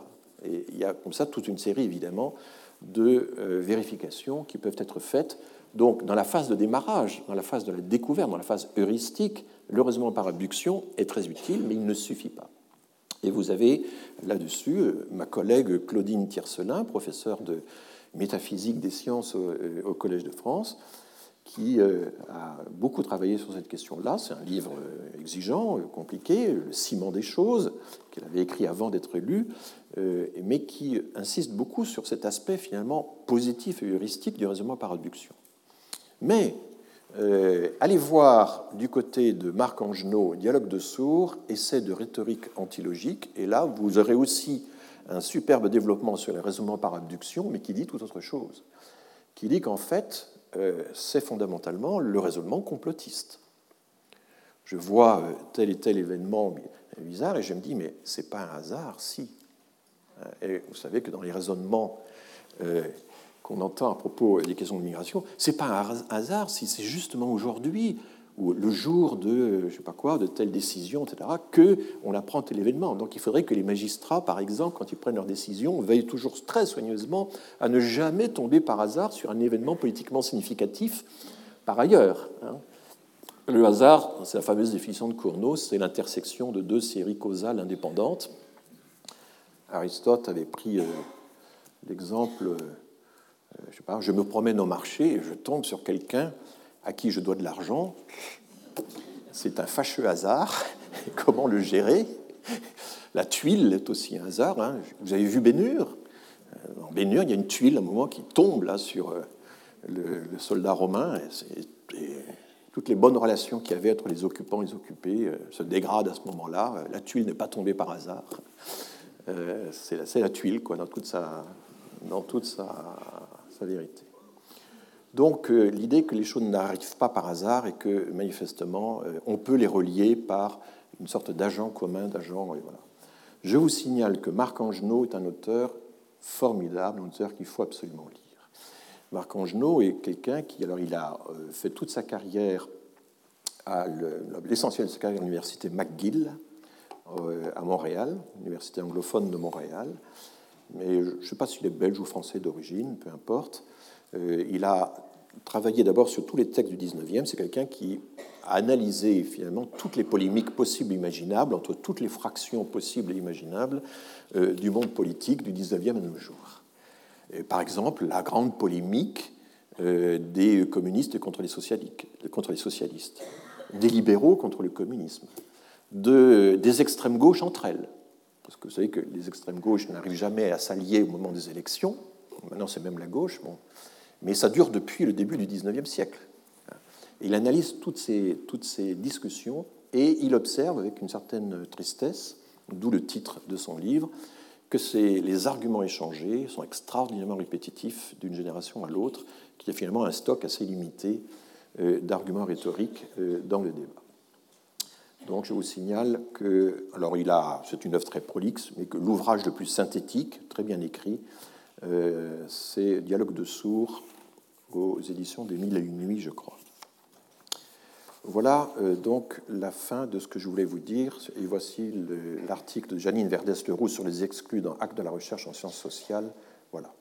Je profite aussi d'un certain nombre de, puisque dans, la, dans la, série euh, La revue des bévues, je me suis réécouté et je dis un moment rayonnement bayésien. Évidemment, c'est le raisonnement bayésien. Hein. c'est donc euh, euh, l'idée que euh, quand on estime les probabilités de quelque chose, on les réestime systématiquement par l'information a priori qu'on détient déjà sur les événements passés. Je vous avais parlé de ça. Je vous ai aussi cité Ronald Coase, l'homme qui, à partir de deux petits articles écrits l'un dans les années 30, l'autre dans les années 60, a obtenu le prix Nobel en 91, l'auteur de la théorie des coûts de transaction. Donc je me rattrape un peu. Hein. La théorie de la dissonance cognitive que j'ai citée la semaine dernière, c'est Léon Festinger, ça c'est un grand, un grand classique. Et puis j'ai cité à plusieurs reprises Jacob Minzer, sans m'attarder longuement sur lui. Jacob Minzer a fait deux choses tout à fait novatrices pour l'époque. Il y a euh, un, grand article sur euh, les investissements en capital humain des femmes. Mincer a souvent raconté qu'il était en poste avec euh, sa femme quelque part euh, sur la côte ouest, et voilà que sa femme est nommée sur la côte est, et ô surprise, il décide de la suivre. Et ça a été le début de sa prise de conscience du fait que la migration c'est quelque chose qui peut être négocié entre les conjoints et qu'il y a toute un, une grave question de savoir, mais qui perd, qui gagne dans la migration entre les deux conjoints. D'où euh, cet article, ce rapport du NBER, Family Migration Decisions, les décisions euh, de migration prises en famille en quelque sorte, qui est un bel article et qui anticipe de loin sur l'économie, la nouvelle économie des migrations dont je vous ai parlé. Je vous avais également la semaine dernière évoqué le fameux article d'Irving Goffman sur le response cries, hein, le oups, euh, le fait qu'on quand on marche euh, et qu'on tout à coup on change de direction, on éprouve le besoin de se justifier en expliquant à la cantonade tiens j'ai oublié quelque chose, zut, euh, etc. Parce qu'on garde les choses sous contrôle, on ne peut pas avoir l'air fou. C'est dans l'article, un article de 78. Michael Pioré, je ne vous ai pas non plus donné les références, c'est 1979, le grand livre de référence sur la théorie de la dualité du marché du travail. Et puis, nous allons parler maintenant du capital social. Alors, c'est euh, une théorie euh, que j'ai dû laisser mes... J'ai dû laisser mes, mes, téléphones dans la, euh, dans la loge. Bon, ben écoutez, donc je ne sais pas quelle heure il est, et je ne sais pas si on peut voir des... Ah si je vois l'heure là-bas, je l'entrevois. Il est 36, c'est ça? Voilà. Parfait. Eh bien, continuons. Dans, euh, Douglas Massey a beaucoup insisté sur euh, le fait que, euh, certes, la migration se développe, des pionniers commencent à, à, quitter le pays et à s'installer dans une direction nouvelle, mais au bout d'un certain temps, ce qu'on appelait en français très couramment dans la littérature de l'exode rural, c'était une notion tout à fait courante. On parlait des filières. Mais Douglas Massey est devenu le théoricien de la chain migration, de la migration en chaîne, qui est exactement ce que les géographes, les spécialistes de géographie humaine en français appelaient les filières migratoires. Et donc c'est l'idée que un migrant euh, en appelle un autre, qui en appelle un troisième, etc., et qu'avec l'institution de ces euh, filières, finalement, qu'est-ce qui se passe? Eh bien, euh, l'information circule et surtout, on allège le coût de l'information, on allège le coût de l'insertion, de l'accueil sur place. Et donc, du coup, les premières raisons qu'on avait euh, de migrer évoluent, la perception ou l'estimation des coûts évolue et révisée à la baisse, puisque on est finalement accueilli par des membres de la famille qui sont déjà là euh, précédemment. Mais ce qui est un petit peu euh, étrange et qui, à mon avis, relève, je dirais, d'une surthéorisation, euh, je lâche tout de suite le mot, c'est que Massé appelle ça le capital social. Et l'idée que finalement, il, y a il y a du capital physique, il y a du capital culturel, etc. Il y a du capital humain, mais chacun veut avoir un peu son capital, je dirais. Et euh, Massé va euh, considérablement développer cette notion de capital social. Il ne va pas la développer en réalité. Il va reconnaître qu'elle était déjà élaborée par une série d'auteurs, je vais vous en parler, mais il va systématiquement l'employer.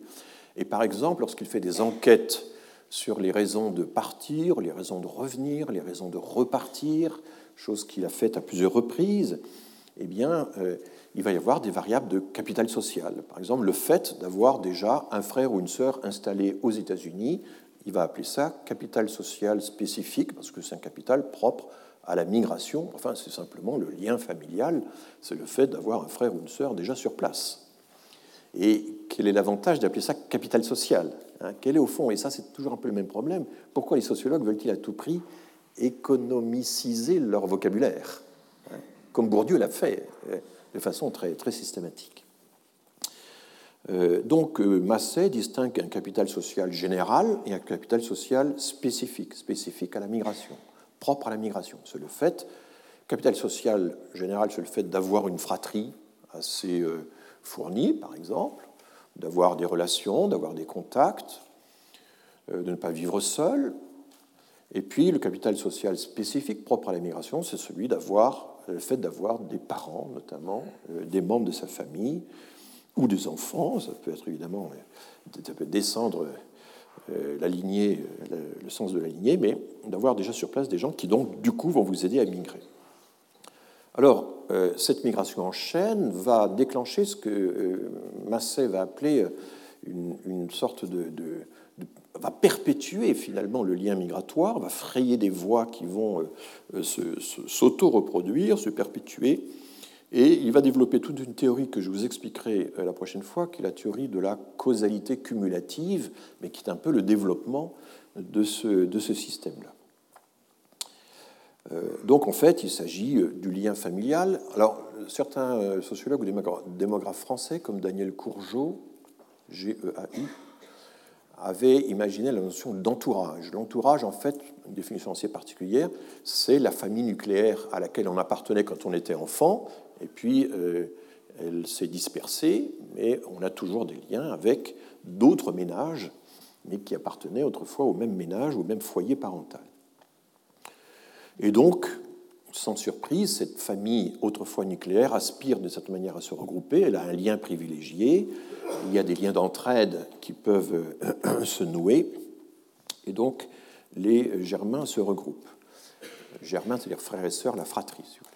Alors là, il y a quelque chose aussi de très particulier aux États-Unis. Et ça, il faut toujours bien regarder à quel point ces théories des migrations euh, sont quand même très dépendantes de ce qui se passe aux États-Unis. Il se trouve que les États-Unis ont un système de regroupement familial qui est particulièrement développé. C'est le grand pays mondial du regroupement familial. Je vous l'avais montré sur un graphique, je crois dans la deuxième séance. On voit à l'échelle euh, mondiale que le grand pays du regroupement familial, par les proportions, deux tiers à peu près de regroupement familial dans l'ensemble des titres de séjour, et évidemment par les effectifs vu la taille du pays, 330 millions d'habitants, c'est le grand pays vers lequel peut se diriger la migration familiale, le regroupement familial, qu'elle soit notamment euh, hispanique ou asiatique.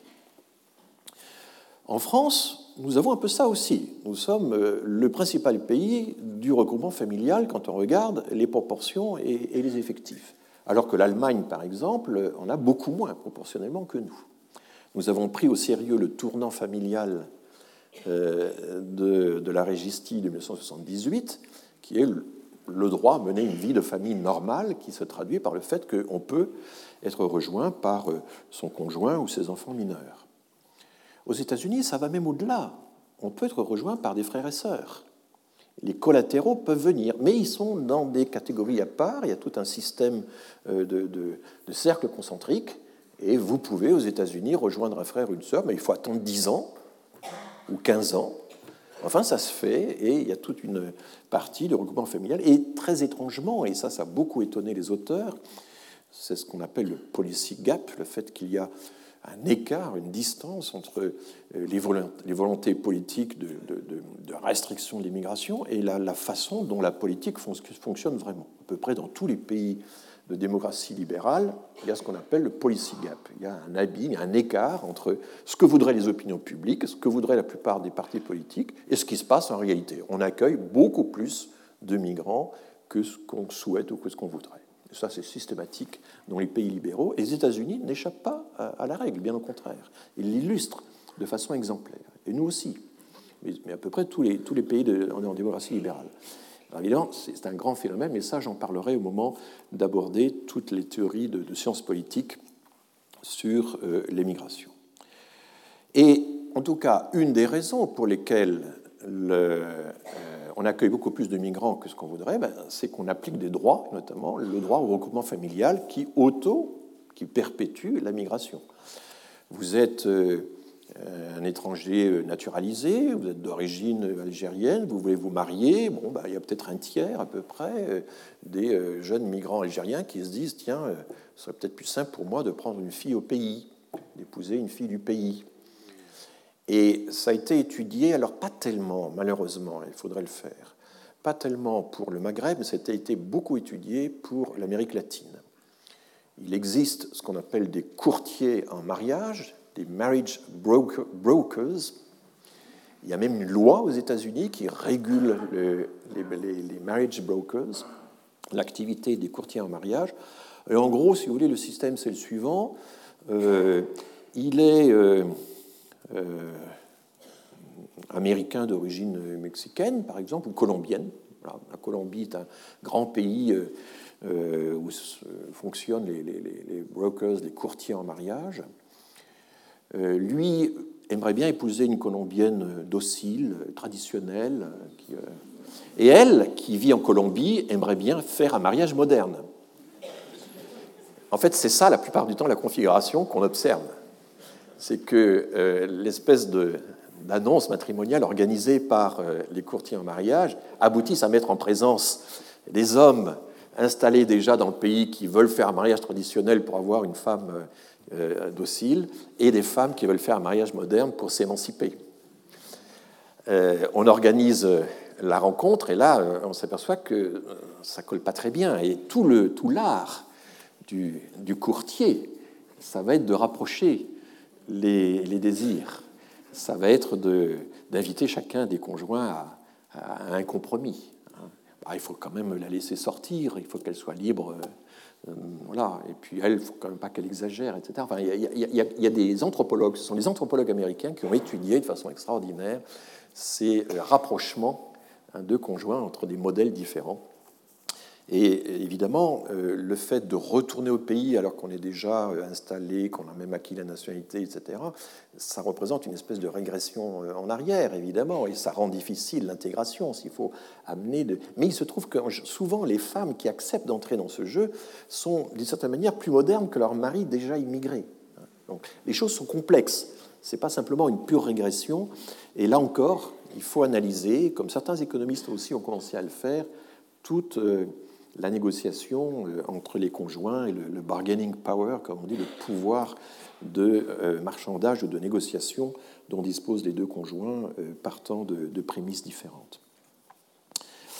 Alors, le capital, enfin, le, les, liens familiaux préexistants, c'est évidemment quelque chose qui contribue à perpétuer les filières migratoires au-delà de ce que l'État voudrait.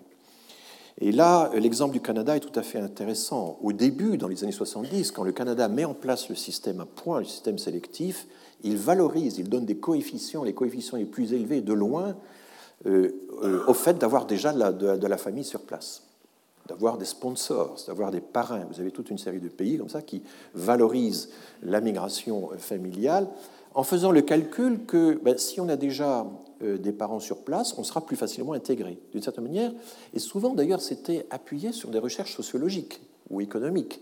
Les recherches ont, nourri euh, les, euh, les, programmes de sélection de points parce que, d'une certaine manière, les recherches disaient bah, écoutez, quand on a des parents sur place, on, s'intègre plus facilement, le salaire est plus élevé, on est moins souvent au chômage, on, on arrive plus souvent à devenir propriétaire de ce logement, enfin, tous les critères d'intégration qui sont utilisés habituellement dans ces enquêtes.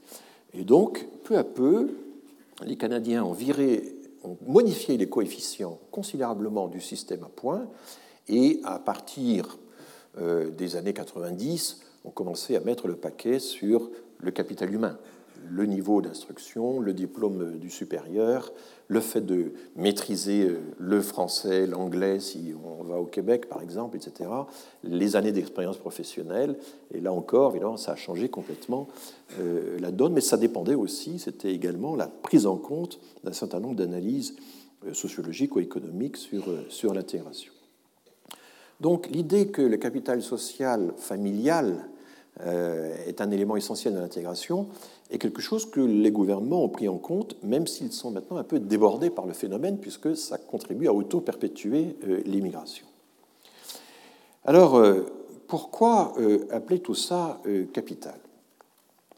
Il y a toute une série de alors, Masset dit s'inspirer de Bourdieu. Et cite Bourdieu. Et Masset euh, cite euh, une note, une petite note de deux pages qui avait été publiée dans Actes de la recherche en sciences sociales, qui avait été publiée, euh, je crois, dans le numéro 31 d'Actes de la recherche en sciences sociales, vers la deuxième ou troisième année d'Actes, ça devait être en 78 par là. Et c'est une note assez courte euh, qui ouvre un document, un numéro spécial consacré au capital social. En réalité, quand on lit euh, la note de Bourdieu, les exemples sont presque tous empruntés, je dirais, à la capacité euh, des classes supérieures à établir des relations mondaines.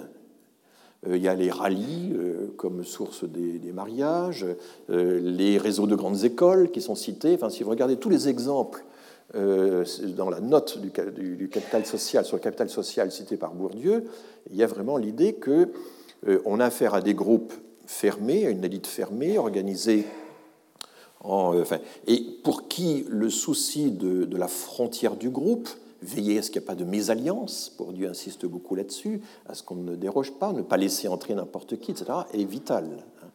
Donc, l'exemple des alumni, des anciens élèves, l'exemple des milieux aristocratiques, euh, du jockey club, etc. Voilà les exemples que cite Bourdieu de capital social. On est très très loin de l'immigré qui a juste un frère au Mexique et qui a envie de le rejoindre. Et c'est pour ça que euh, la façon dont Douglas Massey euh, s'inspire, dit s'inspirer de la définition bourdieusienne du capital social est vraiment très étrange. alors ça, ça fait partie des stratégies, si vous voulez, qu'on observe souvent. Vous utilisez un auteur étranger pour euh, euh, vous positionner dans le marché académique local, peu importe vraiment le, rapport exact qu'on a avec l'auteur. Donc, capital social est une notion qui ennoblit, euh, évidemment, qui anoblit le, discours, le discours argumentaire, mais le capital social de Douglas Massey n'a pas grand-chose à voir avec le capital de Bourdieu.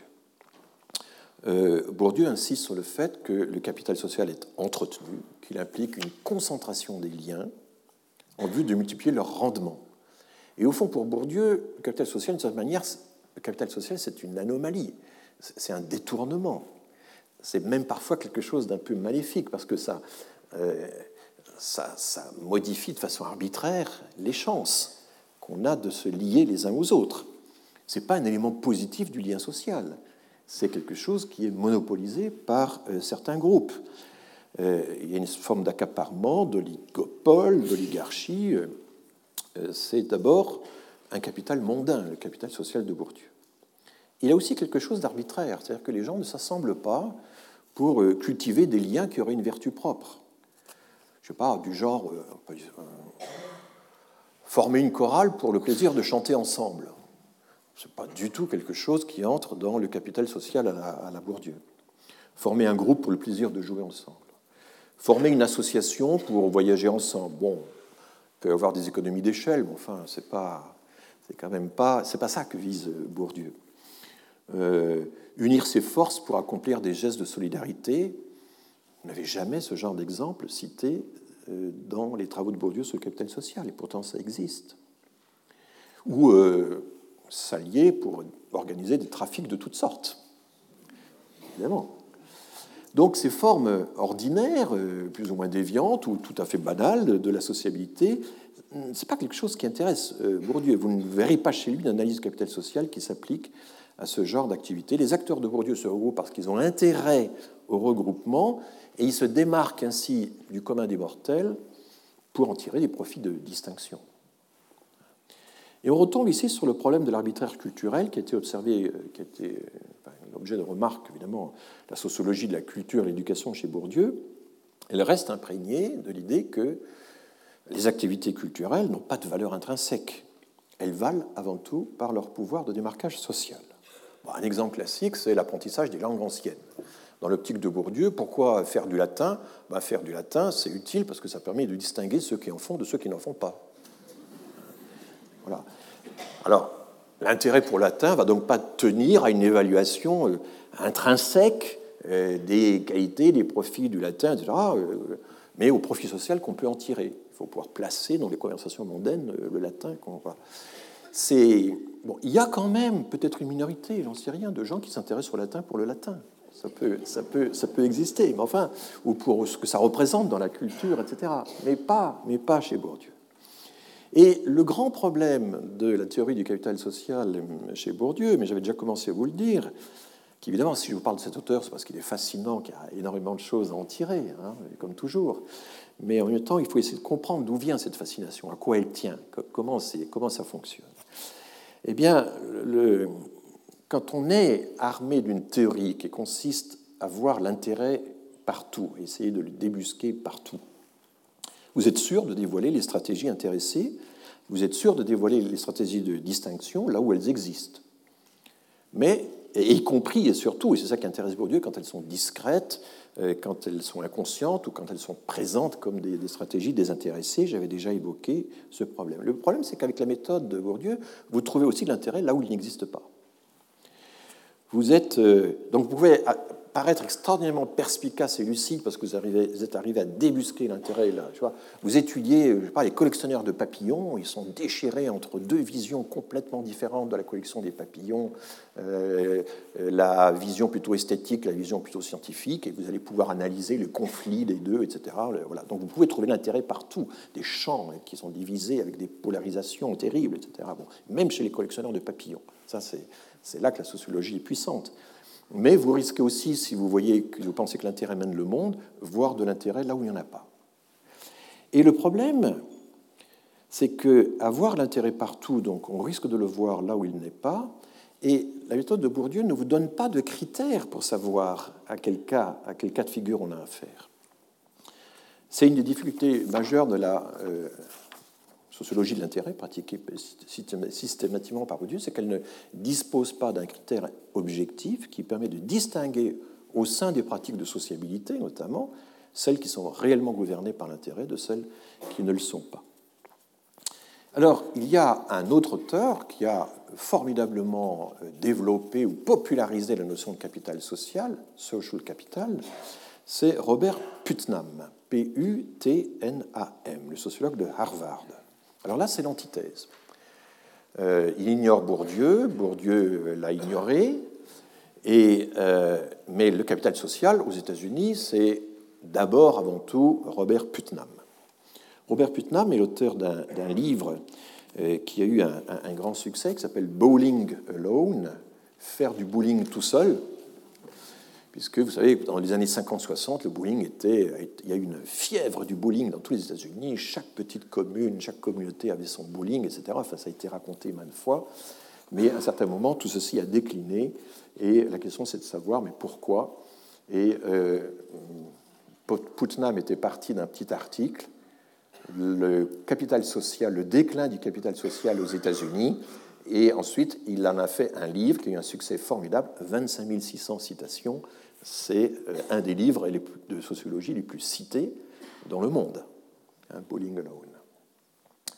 Et il distingue deux types de, capital social. Il y a le capital bonding, qui, est un lien plutôt inclusif, euh, un lien euh, qui finalement renferme en quelque sorte la communauté sur elle-même, et puis, il y a le, capital social bridging, qui, jette des ponts, qui établit des passerelles avec les mondes extérieurs, et qui lui, évidemment, beaucoup plus positif.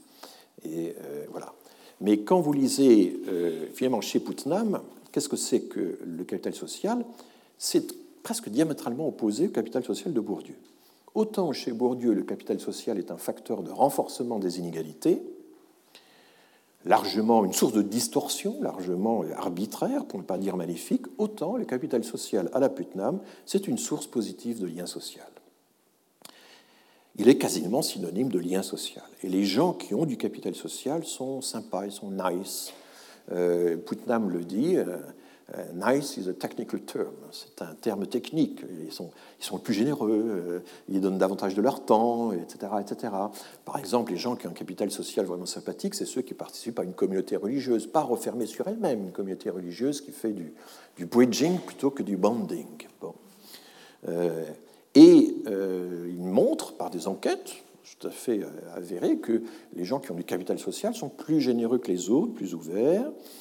Euh, et du coup, euh, une société en bon état de marche, une société qui est riche en capital social. Capital social au sens de Putnam. Et il en est d'ailleurs, il en était si convaincu qu'il avait créé une association pour le développement du capital social aux États-Unis. Vous, n'imaginez pas Bourdieu, par exemple, créer une association pour développer le capital social en France. Hein. Euh, développer le capital social contre la bonté d'individualisme. C'était ce thème-là chez, Bourdieu. Et euh, donc, c'est illustré dans son euh, fameux essai. Alors, je vous conseille un livre si vous voulez savoir beaucoup de choses sur la notion de capital social. C'est livre de Sophie Pontieux, P-O-N-T-H-I-E-U-X, qui officie à l'INSEE actuellement. Elle a écrit à la découverte un petit repère qui s'intitule Le capital social et qui parcourt toute cette théorisation du capital social. En fait, il arrive au capital social la même chose qu'au euh, concept de l'anomie. Philippe Bénard, autrefois, dans les années 70, avait écrit un grand livre qui montrait comment le concept d'anomie, né d'abord chez Durkheim, puis abandonné par Durkheim, s'était ensuite retrouvé euh, dans la psychologie un peu partout. Tout, chaque fois qu'il y avait du désordre, un manque de lien social, c'était de l'anomie, tout était anomique. Et à la fin, la notion était devenue purement décorative. Eh bien, le capital social, c'est l'envers de l'anomie c'est le fait qu'au contraire, euh, les gens ont du lien, ont du lien social. Et aujourd'hui, le capital social est devenu euh, une, une, notion extrêmement euh, fluide et, qui est donc beaucoup utilisée pour, dans la sociologie de l'immigration. Mais là, je suis obligé de m'interrompre car il est 16 heures et je dois rendre la salle. Merci beaucoup. Retrouvez tous les contenus du Collège de France sur www.colège-2-france.fr.